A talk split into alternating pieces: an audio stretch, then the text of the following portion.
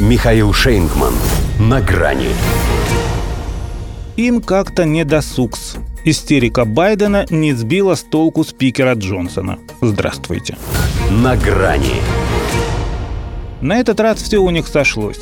Демократы и республиканцы проводили свои праймерис в Мичигане одновременно. Считается, правда, что для Джо Байдена это пустая формальность, но и для Дональда Трампа она теперь не такая уж и полная – один из главных спонсоров избирательной кампании Ники Хейли отказал ей в финансировании после ее домашнего поражения в Южной Каролине.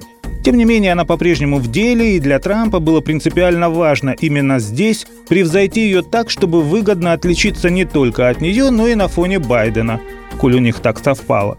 Ведь этот штат – один из тех самых ключевых, что определяют результат президентских выборов. В ноябре 2020-го Трамп проиграл его Байдену. Хотя напомните ему об этом и услышите все, что он думает о жуликах из Демпартии, укравших у него победу. Сейчас Дональд везет Джо скромные, но устойчиво непоколебимые на протяжении долгого времени 2,5%. А солидное выступление на праймерис, тем более в сравнении, должно кое-кого избавить от иллюзий, что здесь опять можно как-нибудь смухлевать. Схлестнулись они, впрочем, не только в Мичигане, но и в Белом доме. Тоже, правда, опосредованно. Его хозяин вызвал на ковер лидеров Конгресса, чтобы перед выходом Палаты представителей из отпуска снова жестко потребовать предоставления Украине этих чертовых 60 миллиардов. И снова наткнулся на стену непонимания. Ну и, как положено, эгоизма и ненависти.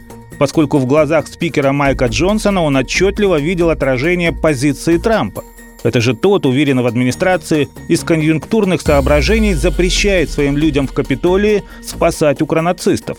А у Байдена по ним едва ли не панихиду заказывает. Истерика. Потери территории пугают.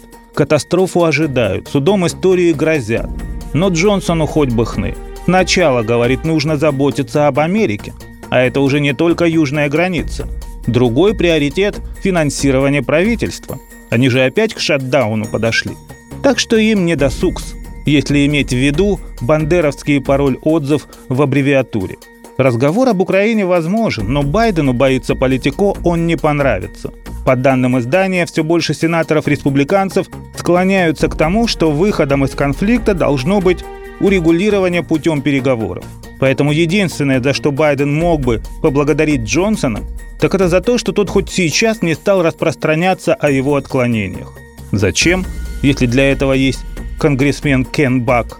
Подготовил резолюцию с призывом применить к старому маразматику 25-ю поправку и отстранить его по состоянию здоровья.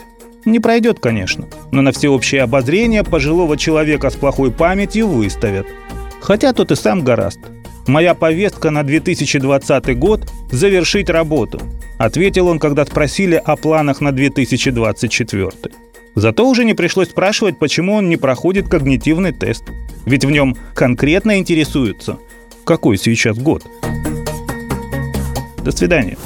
На грани с Михаилом Шейнгманом.